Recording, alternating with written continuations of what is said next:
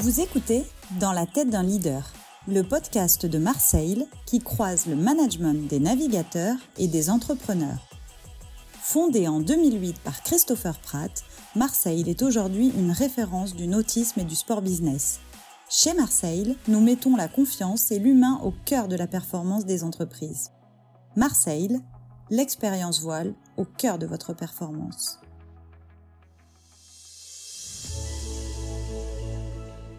Bonjour et bienvenue sur le podcast Dans la tête d'un leader. Je suis Amandine Deslandes, directeur associé de Marseille, organisme de formation management et leadership. Dans cet épisode, je reçois Lucien Boyer, aujourd'hui entrepreneur et investisseur dans le sport business. Diplômé de l'ESSEC en 1985, Lucien a démarré sa carrière dans la voile, aux côtés de l'équipe de France pour l'America's Cup. De retour en France, il devient chef de la publicité, mais la fièvre du sport business s'est déjà emparée de lui. Il est recruté comme directeur marketing de l'écurie de Formule 1 Larousse Lamborghini pendant trois saisons. Ce poste marquant dans un sport très avancé dans l'activation des partenariats le pousse vers sa première expérience entrepreneuriale. En 1991, Lucien fonde LMG Lifestyle Marketing Group, une agence pionnière dans le sponsoring sportif et l'événementiel. Racheté sept ans plus tard par Avas, il prend en charge le développement de la branche Avas Sports and Entertainment au sein du groupe. Il en fera l'agence leader en France dans son domaine avant de piloter son expansion en l'un des principaux réseaux mondiaux avec la création ou l'acquisition de plus de 30 agences réunissant près de 700 collaborateurs dans 25 pays. Convaincu de la puissance des campagnes de brand engagement et de brand content, il accompagne aussi Avas dans ses premiers pas dans l'entertainment. C'est à cette époque qu'il croise la route de mon associé, Christopher Pratt, le jeune qui monte dans la course au large au départ de sa route du Rhum 2010 en tant que Benjamin des IMOCA. Après la prise de contrôle par Vivendi, Lucien devient Chief Marketing Officer et conduit des travaux d'intégration marketing des différentes divisions du groupe. Universal Music, Groupe Canal+, Avas, Gameloft, Vivendi Village et Dailymotion. En parallèle de ce brillant parcours, Lucien est business angel depuis des années et accompagne des startups comme Sport for Fun ou BetClick. Il s'investit également beaucoup dans la création de la chaire du sport business de l'ESSEC. En 2019, il se challenge à nouveau dans l'entrepreneuriat en fondant la Global Sports Week, un événement annuel de référence réunissant l'écosystème mondial du sport, les grandes entreprises et médias ainsi que les dirigeants politiques et civils. La première édition rassemble 2000 personnes au Carrousel du Louvre en février 2020. L'événement évolue en 2021 pour devenir hybride et rassembler plus de 20 000 personnes dans le monde. Lucien est également associé d'un fonds qu'il a créé, Inspiring Sport Capital, qu'il dédie à l'industrie du sport. C'est ainsi qu'il a par exemple accompagné la croissance de CDK Technologies, le leader de la construction carbone de voiliers de course. Enfin, il est chairman de Fnatic, une équipe de e-sport aussi start-up du sport digital. Dans cet épisode, Lucien nous partage l'histoire du sport business qu'il a vécu à ses débuts, un apport passionnant sur l'engagement des marques dans cet univers très particulier. Une manière de se convaincre, si besoin était, que c'est la bonne façon pour les marques de communiquer vers des cibles sursollicitées. Il nous partage aussi ses méthodes de manager et d'entrepreneur en toute humilité et avec une touche d'optimisme qui fait chaud au cœur.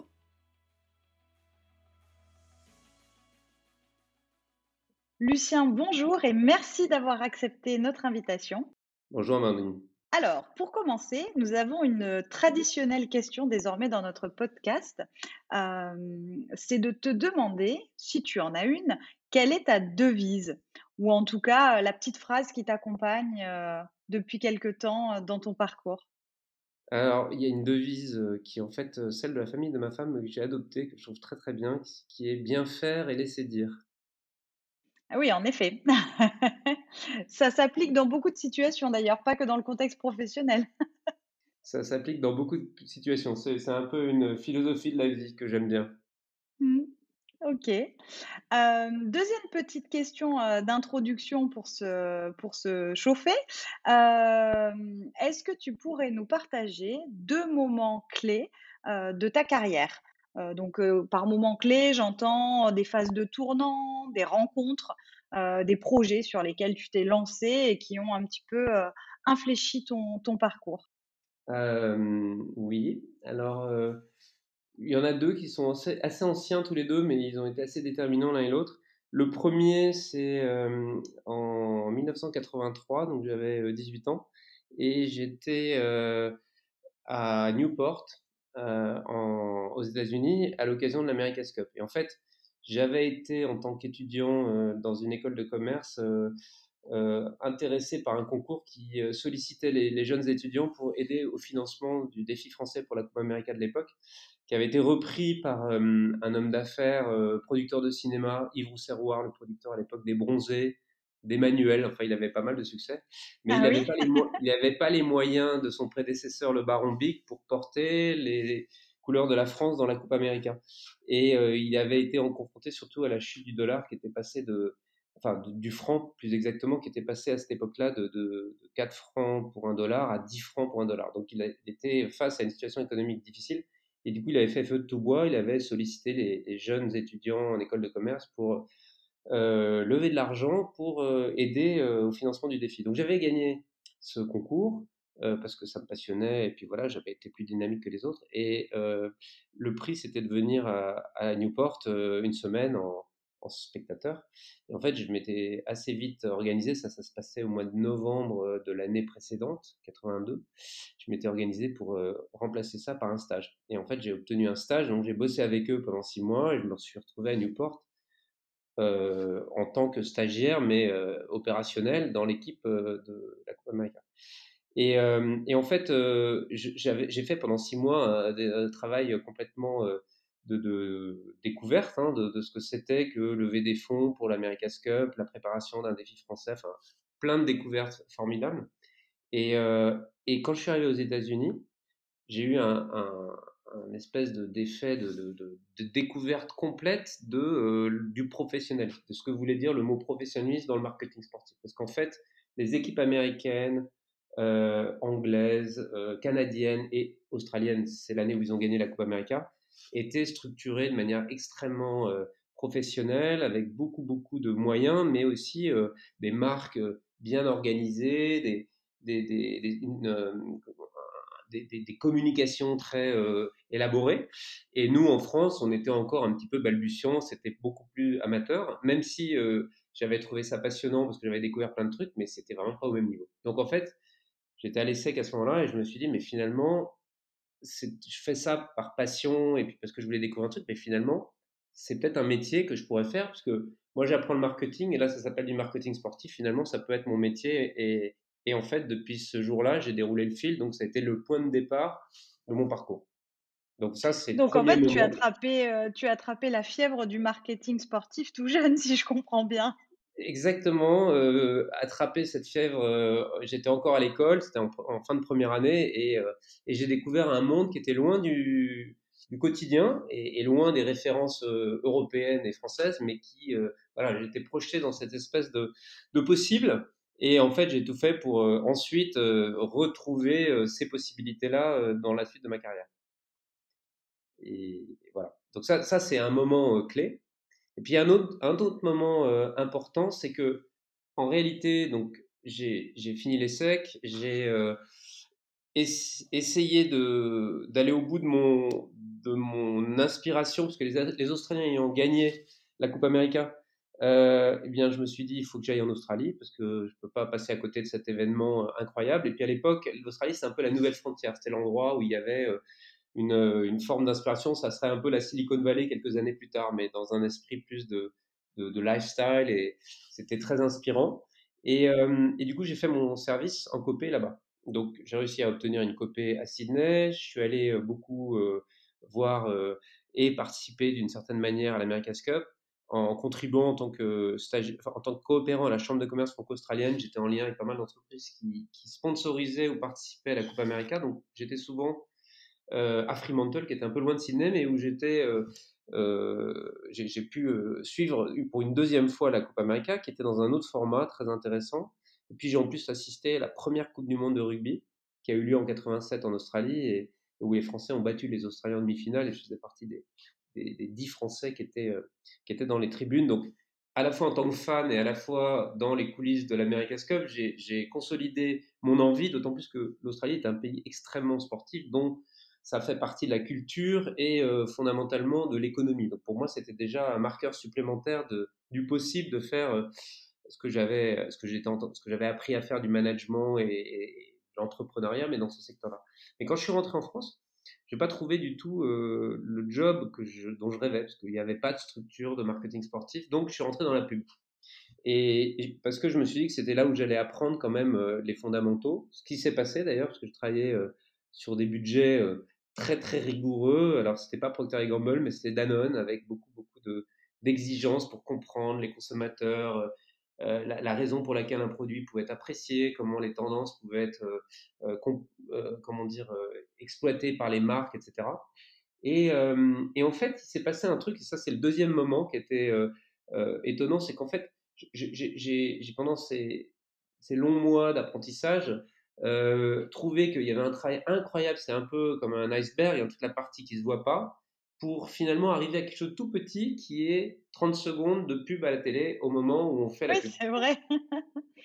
et au fond, toute cette étude, ce travail, cette démarche, cette rigueur, y compris cette créativité, euh, m'ont euh, paru euh, énormes par rapport à ce qu'on fait au bout, c'est-à-dire un tout petit film de 30 secondes. Et dans la pratique, on a en effet produit un film pour accomplir une stratégie de communication sur un, produit Danone et euh, il se trouve que c'était en plus avec un énorme euh, réalisateur, euh, le frère de Ridley Scott, Tony Scott, un réalisateur en Californie. Et on a eu un, un travail de collaboration avec son équipe à distance. Alors à l'époque, c'était pas un Zoom, c'était il fallait louer un studio chez France Télécom, réserver un satellite et ça coûtait l'équivalent de 10 000 euros pour une heure de vidéoconférence. Et eux, de leur côté, ils étaient aussi dans un studio c'était considérable ce qu'il fallait mobiliser comme ressources pour se parler pendant une heure par vidéoconférence. Oui, on n'imagine pas ça dans le monde dans lequel on vit aujourd'hui, effectivement. Voilà, c'est fou de raconter ça, mais c'est comme ça que ça se passait. Et donc, on était quand même assez moderne, puisqu'on avait la possibilité de faire comme un Zoom, mais beaucoup plus compliqué et beaucoup plus euh, coûteux. Et tout ça pour en fait une réunion qui avait comme objectif de choisir la petite cuillère, c'est le stylisme de la petite cuillère qui allait être posée sur le pot de yaourt à la fin du film, qui était un film très bien fait, mais à la fin, le produit n'était vu que 30 dans les 3 secondes, les 3 dernières secondes du pack shot, euh, c'est-à-dire à la fin du film qui en faisait 30 secondes. Et ce film allait euh, donc euh, promouvoir les yaourts Danone et on cherchait ce jour-là le style de la petite cuillère. C'est très important de savoir si elle est droite, si elle est arrondie, si elle est classique, si elle est moderne. Bref. Donc c'est pour donner un peu le niveau du détail de tout ça pour arriver finalement à un spot de 30 secondes euh, à la fin. Je rentre chez moi un peu fatigué et toujours un peu dubitatif sur le sens de tout ça parce que ça me tarabustait depuis un moment. Et il se trouve qu'il y avait un match de foot à la télé et euh, le match de foot c'était euh, c'était le, le Matra Racing donc avant même le PSG, hein, dans ces, dans, ces années-là, Paris était représenté par le Matra, le, pas Matra Racing, pardon, le, comment ça s'appelait? Si, c'était le Matra Racing, le, le club de foot euh, français, contre la Juventus de Turin. Et la Juventus de Turin avait Danone sur son maillot. Et du coup, moi j'ai regardé ce match au sommet, parce que c'était euh, l'équivalent de la Champions League, pendant 90 minutes. Et pendant 90 minutes, je me suis dit, mais en fait, cette marque sur, ce, sur ces joueurs me parle, me dit quelque chose, mais on ne m'explique pas exactement. Parce que le, concept du yaourt, c'était sport et santé. Enfin, en tout cas, il y avait cette logique de, de produits nutritifs, sains, le calcium, etc. Et en fait, c'était une démonstration concrète de ce que le produit pouvait apporter à une équipe professionnelle star comme la Juventus de Turin, mais c'était pas expliqué vraiment. Et le lendemain, je, je suis allé voir euh, euh, les gens de Danone, etc. Et personne n'était au courant que en Italie, ils avaient sponsorisé cette équipe. C'était un deal local. Mais l'impact sur euh, la population qu'on cherchait nous à atteindre en France était immédiat, puisqu'en fait, par la télévision. Et donc, je me suis dit à un moment donné, alors ça c'est le, le deuxième moment, mais ça je ne sais pas si je peux en parler à l'antenne, je vais le faire quand même. À la, la mi-temps, j'ai fait comme tout le monde, je suis allé faire pipi. Et au moment où j'étais en train de faire pipi, je me suis dit, mais c'est dingue quand même, parce qu'en fait, le film publicitaire qu'on est en train de faire, s'il était prêt, il serait passé maintenant. Et donc, tous les efforts que j'ai faits, on les verrait même pas. Je les verrais même pas moi, et en fait, je suis pas le seul. Donc, pourquoi en fait les marques attendent euh, le moment où il n'y a plus de programme pour parler?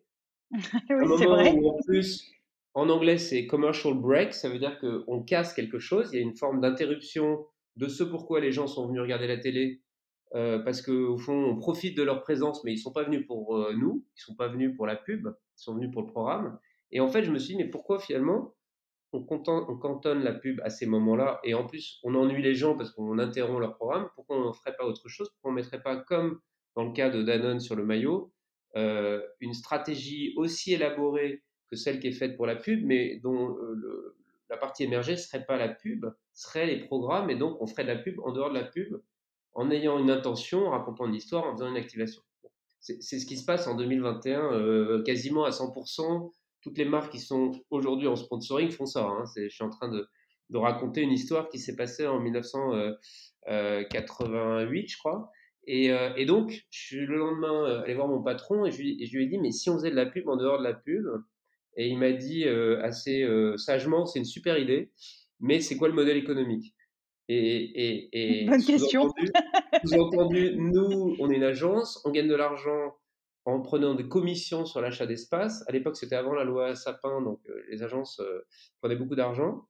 15% des, des, montants investis par les marques dans la pub, et on prend aussi des commissions pour la production des films.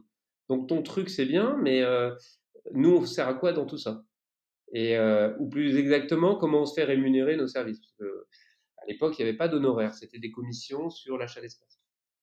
Et je ne savais pas répondre à ça parce que j'avais 22 ans et que je n'avais pas encore beaucoup d'expérience. Donc, je me suis dit qu'il fallait que je puisse répondre à cette question et que j'apprenne ça. Et, c'est comme ça que je suis retourné plus vite que ce que j'avais imaginé dans le sport en me disant il faut que je trouve la réponse, donc il faut que j'aille là où euh, c'est probablement l'endroit où il y a des, exigences marketing euh, assez importantes. Et la Formule 1 à l'époque était le sport le plus avancé, le plus exigeant. Et du coup, je suis rentré dans la Formule 1. Et donc, c'est comme ça que j'ai été apprendre sur un territoire mondial avec des marques de premier rang qui avaient euh, des, exigences fortes de retombées, ce, que, ce, que, ce que ça allait préfigurer en termes de bonnes pratiques pour l'avenir. Euh, et, donc c'est ce moment un peu bizarre où euh, je me suis dit, mais finalement, euh, ce que je fais, c'est utile, mais ça suffit pas. Il faut utiliser toutes ces intelligences rationnelles, ces, ces, insights consommateurs, etc., vers, vers le plus grand moment de, de, lien avec les gens, c'est-à-dire le moment où ils sont engagés dans leur passion, intéressés. Il faut leur parler d'un truc qui les intéresse et pas couper leur programme avec un une interruption. Donc euh, c'est ça qui m'a amené à, pousser cette, cette idée à peu près le reste de ma carrière. C'est génial ce que tu nous partages là, Lucien, parce que on a l'impression euh, d'ouvrir euh, effectivement une, porte sur cette histoire de, voilà, du sponsoring comme on le vit actuellement, du brain content, ce qu'on appelle aujourd'hui le brain content. Et, je suis convaincue que nos auditeurs qui sont passionnés de, sport business vont, vont apprécier d'avoir euh, cette historique-là parce que ça nous permet aussi euh, de savoir comment on en est arrivé euh, à, ce qu'on produit aujourd'hui, à la manière dont les marques ont besoin de communiquer. Mais quelque part, ce qui est aussi assez rassurant, c'est de se dire qu'il y a une que dans, dans les évolutions dans la manière de faire et dans les, dans les contenus et dans les technos euh, que tu mets à disposition, hein, puisque tu nous parlais euh, voilà, tout à l'heure aussi de ça, euh, on, se retrouve avec des marqueurs qui quand même sont, sont sensiblement les mêmes, avec un besoin d'engagement et un besoin de créer une connexion émotionnelle avec la marque en fait.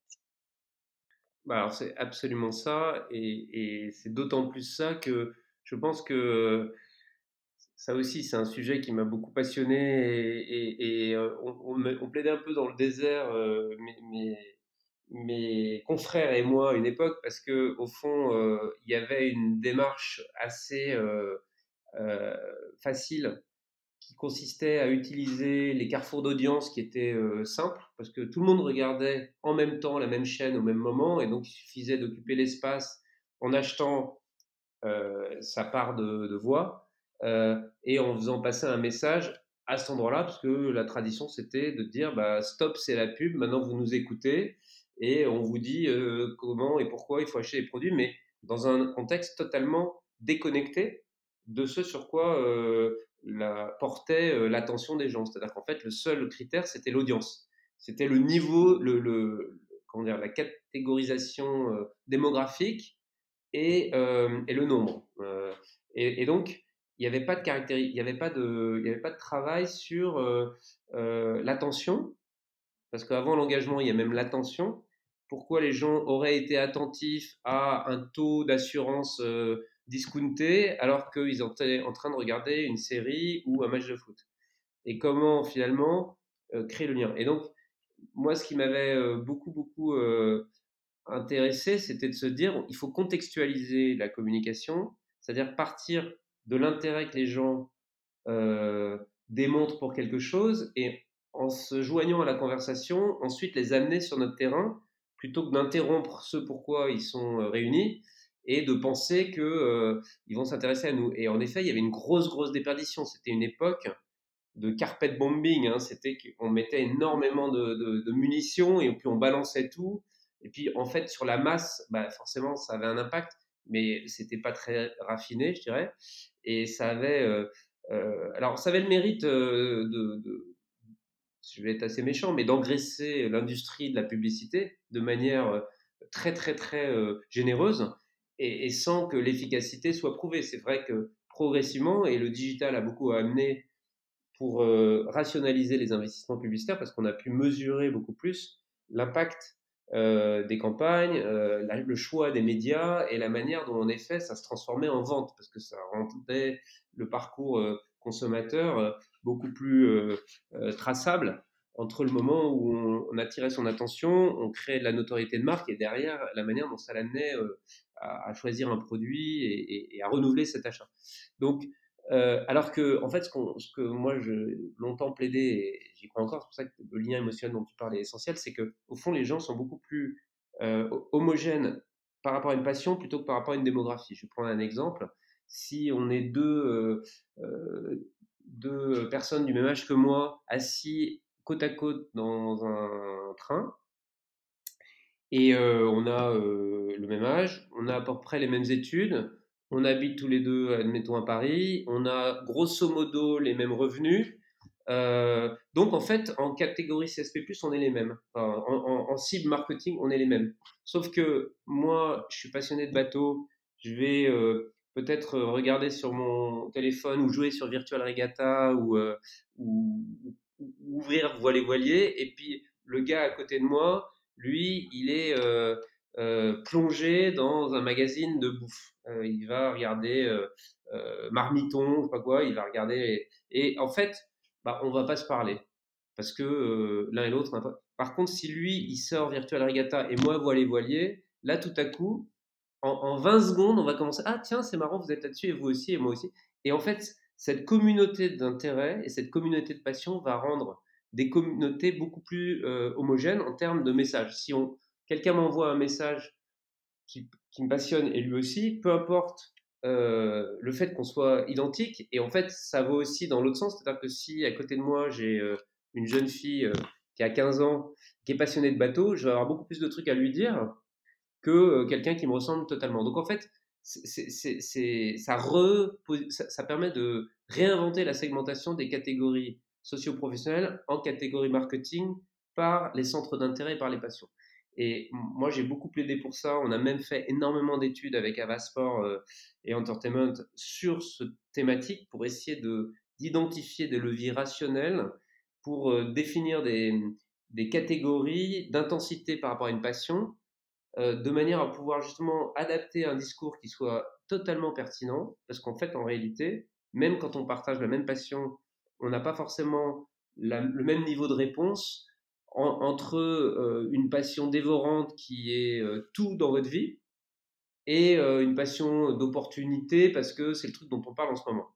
Et là, je parle de deux extrêmes, mais il y a plein de nuances et en fait, on a fait un travail assez intéressant qui a permis de définir une dizaine de catégories d'engagement personnel sur un domaine de passion et ça vaut aussi bien, c'était sympa d'ailleurs de le faire, je parlais volontairement d'un sport d'un côté ou d'un univers d'un côté et de la nourriture de l'autre, parce que ce n'est pas exclusif au sport. En fait, ça touche aussi euh, la musique, le cinéma, les jeux vidéo, euh, euh, la culture, les passions culinaires, pourquoi pas. Et, en fait, on s'aperçoit qu'il y a des communautés de gens qui sont totalement en phase. Et depuis les réseaux sociaux, ce que je suis en train de dire est totalement banal et tout le monde en est parfaitement conscient. Mais avant les réseaux sociaux, en fait, on ne voyait pas ces communautés de masse. On les, on les, et comme on regardait que les médias de masse, on ne voyait pas que sur le terrain, il y avait cette possibilité de réunir les gens et que les événements sportifs en particulier étaient objectivement un outil extrêmement euh, euh, simple à, à, activer. Et d'ailleurs, juste pour la petite histoire, la première boîte que j'ai créée, l'agence, s'appelait Lifestyle Marketing Group, le marketing du style de vie. Et le, la bottom line, c'était pour aller pour emmener les marques plus loin dans la vie des gens. Donc, c'était cette idée-là d'aller granulairement les rencontrer au quotidien dans ce qui était leur passion. Et là, on s'était aperçu que d'un côté, il y avait euh, un chemin un peu sinueux et compliqué, mais efficace, mais on ne savait pas très bien comment faire dans la musique, euh, dans, euh, dans le cinéma. On n'était en plus pas très apprécié parce que les artistes trouvaient que les marques n'étaient pas à leur place. On ne voyait pas un logo collé sur le piano d'Elton John à l'époque. En tout cas, on n'imaginait pas ça. Et à l'inverse, sur le sport, les marques étaient déjà légitimes et acceptées. C'était un peu comme une autoroute quatre voies éclairée, alors que de l'autre côté. Donc c'est pour ça que nous, on est parti plus fondamentalement et plus rapidement sur le sport. Mais en fait, c'est une, pas une théorie, mais c'est une, c'est une réalité qui est euh, trans-secteur. Et, euh, et, le système euh, de, de, comment dire, de, mise en harmonie entre la passion des gens qui ne sont plus des individus, mais ce sont des communautés homogènes d'un côté, qui permet d'adresser efficacement, quand on une marque, euh, des segments, euh, mais pas, euh, pas sous forme de CSP+, mais sous forme d'intensité par rapport à telle ou telle passion. Et, et, la, démarche marketing individualisée que permet le digital, ça a été vraiment une, une totale accélération de ces concepts et une totale révolution aussi euh, dans l'industrie. Ben, écoute, merci pour, ce, pour ce, ces, premiers éclairages. Encore une fois, euh, je te propose qu'on rentre euh, dans, la dimension plus managériale en fait hein, du podcast, puisque la forme du podcast, c'est d'interroger nos invités qu'il soit de grands navigateurs, hein, puisque Christopher euh, Pratt, mon associé, donc lui interview des navigateurs et donc moi des gens du monde de l'entreprise, pardon, dirigeants, euh, entrepreneurs, euh, euh, chefs d'entreprise en tout genre et dans tout domaine d'ailleurs. Et on travaille autour de plusieurs thématiques, dont une thématique qui, je crois, va te parler par rapport à ce que tu nous racontes depuis le début de cet entretien, c'est la prise de décision. Est-ce que, Lucien, tu peux nous expliquer comment toi, tu prends tes décisions stratégiques, on va dire, hein, pas forcément les petites décisions du quotidien. Et, est-ce que tu as, avec le temps et avec voilà la carrière que tu as derrière toi aujourd'hui, est-ce que tu as développé des méthodes spécifiques pour prendre les bonnes décisions? C'est une question très large. En effet, je pense que le temps joue beaucoup pour se connaître, parce que je pense que en fait une décision se prend beaucoup aussi en fonction de la responsabilité qu'on va assumer en fonction de cette décision. C'est-à-dire que pour moi une décision c'est pas uniquement un moment, c'est le début de quelque chose. Et donc de ce point de vue-là, ça nécessite de se projeter et euh, non seulement de d'avoir un certain nombre de, comment dire d'éléments d'analyse qui permettent de, de recontextualiser euh, euh, les différentes hypothèses qu'on va euh, arbitrer, parce qu'en fait, prendre une décision, c'est choisir. Hein. c'est en général faire un choix entre plusieurs solutions ou entre euh, ne pas bouger ou bouger. Enfin, c'est passer d'un état à l'autre et selon un certain nombre de possibilités.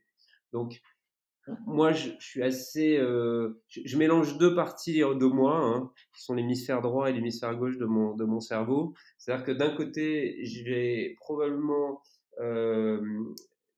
exiger de moi-même une analyse objective, c'est-à-dire que je vais pas aller, je, je, vais pas aller spontanément vers mon intuition. Je vais la challenger et, ça m'arrive d'ailleurs de décider contre mon intuition, mais par contre, je vais toujours me demander quelle est mon intuition. C'est-à-dire que je ne vais pas tout mettre au même niveau. Et c'est là où je dis que je mélange un peu les deux parce que je me dis que finalement, si j'ai cette intuition, il doit bien avoir une bonne raison. Je ne sais pas laquelle. Donc, il faut que je la trouve. Et donc, j'ai cette espèce de. Alors, c'est un peu schizophrénique, hein, mais, mais c'est pour moi très utile. C'est-à-dire que je m'autorise le, gut feeling, comme disent nos amis anglo-saxons. Et donc, je vais essayer de noter tout de suite le truc spontané vers lequel, si j'avais 20 secondes pour prendre la décision, et souvent en, dans l'entreprise, on a un peu plus que 20 secondes, c'est pour ça que c'est plus facile de le faire comme ça, ben, j'irai dans cette direction. Et, je, j'essaye de formaliser pourquoi, donc ça c'est Et après, je prends exactement la, position inverse, et j'essaye de me dire, bon bah, ok, ça c'était une position, mais au fond, euh, je pense qu'il y en a d'autres des possibilités. Et donc, essayons de les mettre toutes sur le même plan et essayons d'avoir une démarche euh, plus analytique euh, qui va challenger mon intuition, mais va peut-être permettre de la renforcer. Donc, la, la, la, manière pour moi de prendre une décision, c'est en, général, spontanément, je vais vers où, mais je me lâche pas, je suis, pas, je suis pas en free, je me retiens et je me dis maintenant, avant d'y aller, est-ce que c'est vraiment la bonne décision? Et en fait, pour être honnête, je pense qu'il y a 50% des cas où j'y vais et 50% des cas où je fais autre chose. Donc ça, ça ne veut pas dire que mon intuition est mauvaise, mais ça veut dire que je pense que en la travaillant un peu plus, euh, l'intuition, en fait, souvent, elle permet de, résoudre un problème immédiat. C'est-à-dire que, en fait, en général, l'intuition, elle permet de solutionner tout de suite, mais ce qu'elle ne fait pas, c'est le travail d'après. C'est-à-dire, c'est pour ça que je disais que quand on prend une décision, il faut assumer les conséquences à long terme. Et, et c'est souvent ça qui manque à l'inspiration. C'est pour ça que je pense qu'il faut travailler à deux niveaux. Et tu as l'impression que mmh, ton intuition s'est renforcée en devenant expert de ton domaine, en travaillant pendant plusieurs années dans le même domaine? C'est vrai que quand je disais 50%, c'est probablement une moyenne, mais c'est vrai que j'ai progressé. C'est-à-dire qu'aujourd'hui, je pense que, alors là, pour le coup, l'expérience joue beaucoup. Je pense qu'on arrive à se projeter plus loin parce qu'on voit, c'est un peu comme un joueur d'échecs, on voit 3, 4, 5 coups à l'avance. Et alors qu'au début de mon expérience, ou quand je suis dans un nouveau domaine, parce que je suis un apprenti dans plein de trucs, euh, bah là, euh, je, je, vois pas tout de suite parce que j'ai pas encore eu l'expérience de situations qui sont euh, euh, qui, sont qui sont pleines d'enseignements. Donc oui, je pense que la courbe d'apprentissage est extrêmement importante pour être plus efficace dans la prise de décision. Je crois que c'est Kahneman qui dit ça, sur, que que l'intuition est en réalité pas quelque chose de magique, mais, une accumulation, de situations vécues, qui composent une décision qu'on a l'impression, d'être, comme tu disais, spontanée ou très intuitive, mais qui en fait, est une décision qui qui se prend très vite parce que le cerveau a connaissance de tout un tas de d'un catalogue en fait de situations similaires effectivement donc, ça, ça, confirme ce que tu expliques. Totalement d'accord avec ça. Je ne connaissais pas sa, sa, sa, théorie ou en tout cas son observation, mais je, je m'y euh, identifie très bien. Alors ça, c'était le premier sujet. Le deuxième sujet, j'imagine, euh, puisque on partage, alors moi, depuis bien, bien moins longtemps que toi, mais je travaille aussi dans cet euh, univers de l'événementiel sportif, entre autres. Euh, et, quand on travaille dans cet euh, environnement-là, on vit des crises. Et alors, je te parle pas forcément de la dernière en date, et qui d'ailleurs, peut-on toujours l'appeler une crise quand ça dure aussi longtemps Mais j'imagine que tu as été confronté dans, ta vie professionnelle à des, à des moments de crise. Comment est-ce que tu peux nous partager peut-être un, moment en particulier et surtout nous expliquer bah, comment tu y as fait face Alors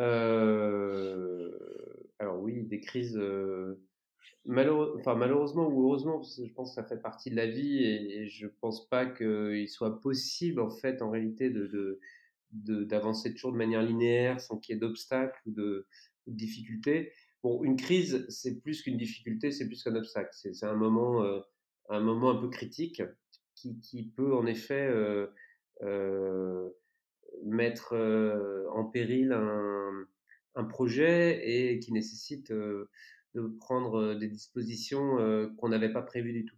Alors, tu, viens de dire qu'il y avait une crise qui, en fait, nous enquiquinait depuis un moment et qui, comment dire, on, est quasiment presque habitué à ça maintenant, mais cela étant, il y a un moment où ça nous est rentré dans la figure. Et ce moment-là, pour moi, c'est comme, je pense pas que je suis le seul à décrire ce moment-là, si tu veux une anecdote, mais c'est la bonne. Nous, on a fait la, on a créé la Global Sports Week euh, en, en 2019, donc pour réaliser la première édition de cet événement en février 2020. Et donc, 15 euh, jours après, tout s'arrêtait. Alors, là, ça s'appelle pas une crise, ça s'appelle un, coup de chance incroyable parce qu'on a eu la possibilité de lancer l'opération euh, et la mettre sur des rails à un moment où, euh, avec 15 jours près, tout s'arrêtait. Voilà, tout était là et puis on pouvait pas partir et tout s'annulait. Enfin, ça aurait été catastrophique. Donc on n'a pas du tout vécu cette catastrophe, mais par contre, c'était le lancement de quelque chose. Et donc on s'est lancé, puis on s'est arrêté. Donc là, ça a été assez violent parce que, en fait, dès après cet événement qui devait construire un momentum, bah, tout s'est arrêté. C'est-à-dire qu'on tous chez soi, euh, on n'a pas pu faire le bilan avec euh, nos partenaires, on n'a pas pu lancer immédiatement la deuxième étape parce qu'en fait, tout ça, c'était un peu en, équilibre penché vers l'avant. Donc, l'objectif, c'était de continuer. Mais c'était beaucoup d'investissement. C'était un, déficit assumé dès le départ parce que on allait capitaliser sur cette première euh, édition en une deuxième au même endroit, au même, de la même manière. Donc, en reprenant tous les ingrédients et en construisant sur des partenariats qui étaient faits pour être renouvelés, etc. Les renouvellements étant liés évidemment, c'était une première. Donc, les gens voulaient savoir si c'était bien passé. Et puis, ils allaient s'asseoir autour de la table un mois ou deux après pour décider de la suite. Bon, ce un mois ou deux après a eu lieu huit mois plus tard, en novembre-décembre. L'événement, et c'est probablement une décision qu'on a prise euh, et que je regrette pas d'avoir prise, la décision qu'on a prise, c'est de maintenir l'événement à sa date. Et on s'est dit, à partir du moment, donc il n'y avait plus rien qui, était, solide, hein, parce que les partenariats n'étaient pas signés, euh, le Covid, on ne savait pas ce qui allait se passer à cette époque-là. Et en même temps, on a dit si on n'annonce pas une date l'année prochaine, comme, euh, comme l'objectif c'est de faire un événement récurrent.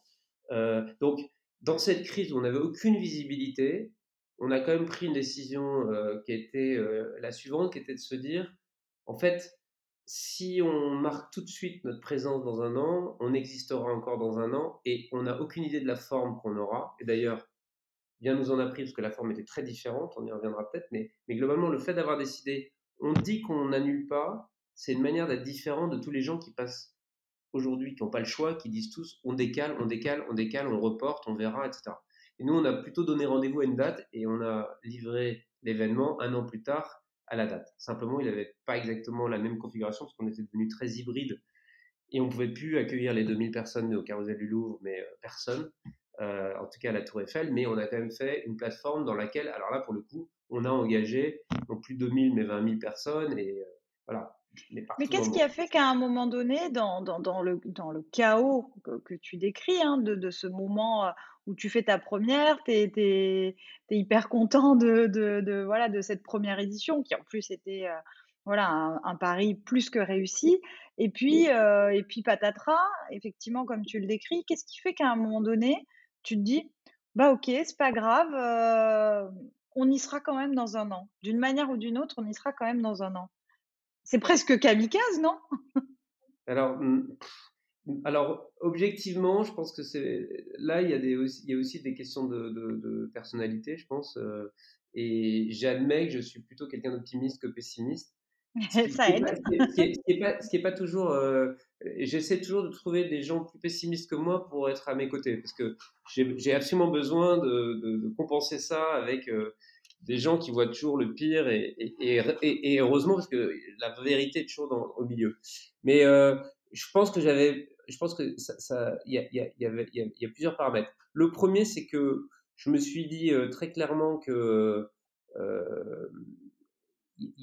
alors c'était peut-être de l'inconscience de ma part parce qu'objectivement, je, personne ne savait, mais je me suis dit, le monde ne va pas s'arrêter définitivement, c'est pas possible. Il y, a, une forme de, ça va, ça va être euh, pénible, mais après ça reviendra. Donc, euh, donc euh, je ne sais pas combien de temps ça durera. Pour moi, ça va durer quelques mois, mais ça va pas durer éternellement. Donc ça, c'était déjà, ça c'était plutôt le côté optimiste, qui est de se dire, ça va pas durer éternellement. Après, il y avait un autre calcul qui était de se dire si on veut capitaliser sur ce qu'on a créé, il vaut mieux donner un rendez-vous et peut-être qu'on fera totalement différemment, mais au moins on reprendra la parole et on occupera le terrain, plutôt que de dire on verra quand on pourra, comme tout le monde, etc. Parce qu'on était tout neuf. Donc on aurait pu être aussi vite évacué qu'on avait été euh, accepté. Et donc, à partir du moment où j'avais une date, je pouvais beaucoup communiquer digitalement sur cette date, sur ce rétro-planning, dès le début. Et donc d'avoir un truc tangible, plutôt que d'avoir dit, bah voilà, on a fait une première opération, vous comprendrez bien que dans les conditions, on ne sait pas quand ça se continuera, donc euh, euh, on espère vous revoir un jour. Parce que ça, c'était pas assez, euh, ça, tendait pas assez la relation pour que on garde l'intérêt et l'attraction. Donc en fait, d'une certaine manière, je pense qu'on aurait, c'était presque vital. C'est presque, et encore une fois, il y avait le côté optimiste, et puis après, on n'a pas le choix. Parce que si on ne le fait pas, le truc disparaît. Parce que si ça se trouve dans un an, de nouveau, on aura des problèmes. C'est exactement ce qui s'est passé. Et du coup, on le décalera encore d'un an. Et quand on l'aura redécalé d'un an, bah, entre-temps, euh, le monde aura tourné et tout le monde aura oublié la première édition. Donc, on sera obligé de tout recommencer à zéro. Et euh, de toute façon, c'est comme si on n'avait rien fait. Donc, voilà. C'est un peu une analyse de dire, finalement, c'est notre intérêt de plonger euh, vers l'inconnu, mais au moins en ayant un objectif qu'on peut partager, une date qu'on peut partager. C'est super intéressant comme analyse et c'est vrai que c'est Christopher qui disait ça pendant, qui écrivait ça dans ses articles pendant la, pendant la, crise sanitaire et qui disait quand on est, quand on est dans la pétole, on va pas, on n'en profite pas pour, pour aller dormir et pour attendre, attendre que le vent revienne. On se prépare et on reste à l'affût des opportunités. Et je pense que c'est ce que tu décris là, effectivement, ça me parle, ça me parle beaucoup. Euh, je te propose, Lucien, de passer à notre troisième thème, donc qui est celui de la concentration, et euh, que tu puisses peut-être nous partager euh, comment, comment tu fais toi pour être concentré, pour, pour rester concentré au quotidien, mais surtout dans les temps forts. Alors, je fais jamais de trucs en même temps. Donc, je, je, je suis, quand je suis avec quelqu'un, quand je suis sur un sujet, je suis 100% sur le sujet. Euh, et donc, je, ne, m'autorise pas le multitasking. Je ne regarde jamais un téléphone euh, pendant que je suis en train de discuter avec quelqu'un euh, ou un, smartphone. Enfin, je, ne regarde pas mes emails. Je, je regarde. Je, suis totalement dans ce que je fais au moment où je le fais. Alors, pour pouvoir faire ça, il faut être assez discipliné sur le temps qu'on consacre à chaque chose. Mais je suis plutôt dans des logiques de, de succession de choses plutôt que de gérer en même temps 36 euh, trucs. Chose que je dois dire, euh, euh, je, fais dans une journée, hein, je passe d'un sujet à l'autre, mais à chaque fois que je suis dans un sujet, je, ferme les écoutilles du reste, je suis complètement cloisonné, et, ça me permet de, vraiment d'approfondir sans, sans, parce qu'il y a des trous dans, enfin, en, vrai, quand on a l'attention, et, c'est un des problèmes du monde d'aujourd'hui, hein, c'est que on a une attention qui est tiraillée par pas mal de signaux au même moment, et même si notre cerveau peut ajuster pas mal de choses, en réalité, je pense que ça, ça, empêche en réalité de traiter le problème à fond. C'est-à-dire qu'on passe à côté de trucs. On, voit l'enveloppe générale. C'est un peu comme quand on lit un livre il y a des gens qui ont une lecture photographique et qui voient grosso modo ce qu'on veut dire et qui passent à la page d'après. Euh, moi, je lis ligne à ligne. Voilà. Bah, mais alors, du coup, je lis une tête un peu plus lentement que certains, mais je sais ce que j'ai lu. et donc, je suis un peu comme ça dans la manière de, me concentrer sur euh, le travail au moment où je l'accomplis.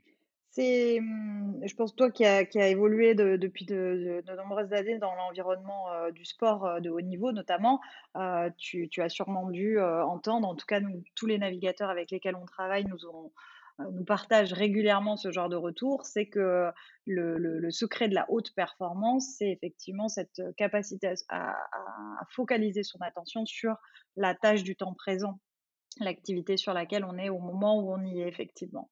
Ce qui ne veut pas dire d'être incapable de effectivement de passer d'une tâche à l'autre très rapidement, mais c'est bien bien ce que tu décris. Il faut se créer cette espèce de zone. Je crois que je crois, je crois que c'est les, les, skieurs qui parlent de la zone, qui rentrent dans la zone et là il n'y a plus que la trajectoire qui compte et, et, le reste n'existe plus. et, voilà, il faut se créer ce, cette, cette, ce cloisonnement pour être totalement focus. Donc voilà, moi je suis totalement en phase avec ça. Alors, je te propose de, passer sur notre dernière thématique et qui est une thématique qui, je pense, là encore, hein, puisque, puisque tu as fréquenté ce, monde de la compétition sportive, dont tu as forcément entendu parler et qui est majeur à notre sens chez Marseille au quotidien et dans l'action managériale, c'est la question de la motivation. Et donc, quelles sont tes, techniques, tes astuces pour toi te motiver au quotidien, mais aussi, et la question est un peu plus large, pour motiver tes équipes ou tes partenaires, puisque tu as régulièrement emmené avec toi dans tes projets beaucoup, de, beaucoup de personnes qui t'ont suivi dans, dans, tes aventures professionnelles. Et c'est quoi ton secret pour motiver, te motiver et motiver les gens qui t'entourent? Alors, pour, pour, pour moi, c'est avant tout de se fixer des objectifs qui soient excitants, comment dire, qui soient, qui, soient attractifs. Donc, en fait, c'est des objectifs qui, qui, qui, tirent tout le monde vers, quel, vers un, un, endroit, une destination qui puisse. alors, pour ce qui me concerne, c'est de en fait, moi je, trouve que la, vie n'a d'intérêt que si on est ambitieux. Euh, et ambitieux, ça ne veut pas dire qu'on ne peut pas être humble, hein, mais au contraire, il faut beaucoup d'humilité, je pense, pour accomplir une ambition. Mais ça veut dire regarder plutôt devant et plutôt vers le haut. Donc moi, je suis plutôt dans cette dynamique-là. Euh, de temps en temps, j'y arrive pas, hein, euh, en toute humilité, mais de temps en temps, c'est parce que je regarde plus haut et plus loin que je j'ai pu de temps en temps créer des trucs euh, ou euh, créer du mouvement euh, peut-être un peu plus vite ou, en tout cas un peu plus, un peu plus loin que, certains concurrents dans, dans, dans ma carrière. Et, et, moi, ça me stimule énormément. Et pour partager ça avec des équipes, je pense que le plus important, c'est à la fois de dessiner vraiment, de montrer le sommet hein, en bas d'une montagne et, et d'expliquer pourquoi et comment peut-être on peut rêver ce sommet. Donc ça crée une forme de, d'envie forte d'aller jusque là-bas. Et, après, le plus important, c'est une fois qu'on a fixé le sommet, c'est de donner à chacun le sentiment que c'est impossible de l'atteindre euh, sans accomplir euh, toutes les tâches du parcours. C'est-à-dire qu'en fait, la destination, c'est l'ultime, mais le, le, l'expérience pour y arriver, c'est vraiment ça qui nous nourrit et qui est satisfaisant, ou en tout cas qui peut nous, nous permettre de, de progresser et, et, que dans une équipe, en fait, chacun permet d'avancer dans cette direction. C'est-à-dire que le, rôle de chacun va avoir un impact sur les étapes de progression. C'est-à-dire que, euh, encore une fois, si on ne regarde que le sommet, ça peut être très décourageant de penser qu'on n'a pas avancé ou que le sommet est toujours là-haut et nous on est toujours en bas, etc. Alors qu'une fois que tu as mis le sommet très haut et que tu t'es dit que c'était là où tu voulais aller, c'est d'arriver à définir pour chacun, et moi euh, y compris, les, les, étapes de la journée, c'est-à-dire de, de, revenir à des choses euh, qui permettent d'être euh, satisfait d'avoir gagné des étapes. En fait, moi je trouve très très important de dire aujourd'hui je vais faire 10 bornes et après avoir fait 10 bornes, tu te dis, bah, j'ai gagné ma journée, même si à la fin, tu as 1000 bornes à faire. Et pas de se dire, j'ai toujours 1000 bornes à faire. Parce que redéfinir des, des, étapes euh, accessibles à, à, taille humaine, à taille de la vie quotidienne, c'est extrêmement important parce que ça permet de se féliciter. Il faut toujours s'encourager. Je pense que la motivation, c'est quelque chose qui s'entretient. C'est pas, je peux pas être motivé par un truc et penser que tous les efforts pour y arriver vont pouvoir être toujours de la même intensité s'il n'y a pas des moments où on se dit bah, on a progressé par rapport à cet objectif. Donc voilà, moi c'est ça, c'est un partage à la fois d'une grande idée très haute et, assez exaltante, et à la fois de donner le sentiment qu'il y a un chemin pour y arriver et de partager les étapes de ce chemin pour que chacun les approprie. Tu me, tu me fais plaisir avec cette analogie euh, du monde de l'outdoor, puisque tu prends l'analogie de la, de la montagne. Et, et on, on, travaille avec le même type d'analogie d'ailleurs, euh, c'est pas toi, passionné de mer et de montagne, comme, la, comme, comme Christopher, qui, à qui je vais l'apprendre, mais il y a beaucoup d'analogies entre nos deux mondes. et effectivement, en, voile, c'est exactement la même chose. C'est que euh, quand, euh, au moment où on enregistre cet épisode, euh, donc il y a de nombreux navigateurs, 158 exactement, qui se sont élancés au départ de la Transat Jacques Vabre. Et il est vrai que euh, pour le parcours qui, euh, est celui euh, qu'on suit, puisque Christopher Pratt est engagé dans la catégorie des IMOCA, c'est 5800 milles nautiques, c'est-à-dire quasiment un peu plus de 10 000 kilomètres c'est évident que si on commence à se dire le jour du départ, il y a 10 000 km à faire, comme tu dis, c'est un peu décourageant. Et, euh, c'est vrai que les navigateurs fonctionnent sur cette logique-là aussi d'avoir des étapes intermédiaires. Et, et, de la même manière, quand on travaille en équipage, et toi tu décris un petit peu l'esprit de cordée, c'est ce qu'on retrouve aussi dans un équipage, dans un équipage au sein d'un, voilier. on a vraiment cette logique de chaque rôle est important, chacun a son rôle à jouer dans l'accession, donc bah, soit au sommet quand on est dans, dans l'univers euh, de la montagne, soit dans, la, dans le passage de la ligne d'arrivée ou dans l'enroulement de la prochaine bouée quand on est en mer. Donc euh, je crois effectivement que, que cette, euh, cette vision-là permet de garder une motivation, sur, notamment sur des projets qui sont un peu longs. C'est voilà, c'est sûr. Mais bon, pour, euh, pour, être tout à fait honnête, euh, il y, a, y, a, une. Euh, comment dire Il y, a un petit proverbe anglais qui dit Love what you do, do what you love. et moi, j'ai été extrêmement chanceux dans ma vie parce que c'est exactement ce qui s'est passé. C'est que j'ai. Alors, j'ai peut-être orienté les choses et comme quoi c'est possible. Mais, mais quand même, je me sens très, très gâté et très, très chanceux parce que dans l'univers du sport, il y a encore plus de euh, comment dire, de gratification par euh, l'émotion qu'on partage aussi avec tous ceux qui peuvent s'identifier avec ces sportifs dont on est d'une certaine manière une des parties prenantes quand on est dans le management de projets sportifs ou d'événementiels, le financement du sport ou la communication autour du sport. Donc on est, on est un rouage d'une belle machinerie dont, les sportifs sont le visage et, et, sont souvent euh, l'âme aussi mais, du coup, on partage aussi de leur, euh, on partage aussi leur, euh, leurs exaltations, leur, leurs émotions euh, quand ils réussissent positives ou quand ils réussissent pas, parce qu'il y a, y a y, y a, aussi des moments plus difficiles, mais, mais c'est des, des, émotions fortes qui, qui sont extraordinairement importantes à, à, à, vivre. Et donc moi j'ai eu cette chance folle de, de travailler dans un domaine où les résultats économiques de mes entreprises ont toujours été alignés avec ces émotions, ces moments de partage euh, extraordinaires. Donc, euh, c'est pas difficile d'aimer ce que je fais. Euh, et c'est probablement parce que j'ai essayé de travailler dans un univers que j'aimais que, ça se passe comme ça. Ben écoute, je, je, crois que je pouvais pas rêver meilleure conclusion que ce que tu viens de nous partager à l'instant. Donc, euh, Lucien, il va me rester à te, à te remercier chaleureusement pour tout ce que tu nous as partagé au cours de, de cet entretien.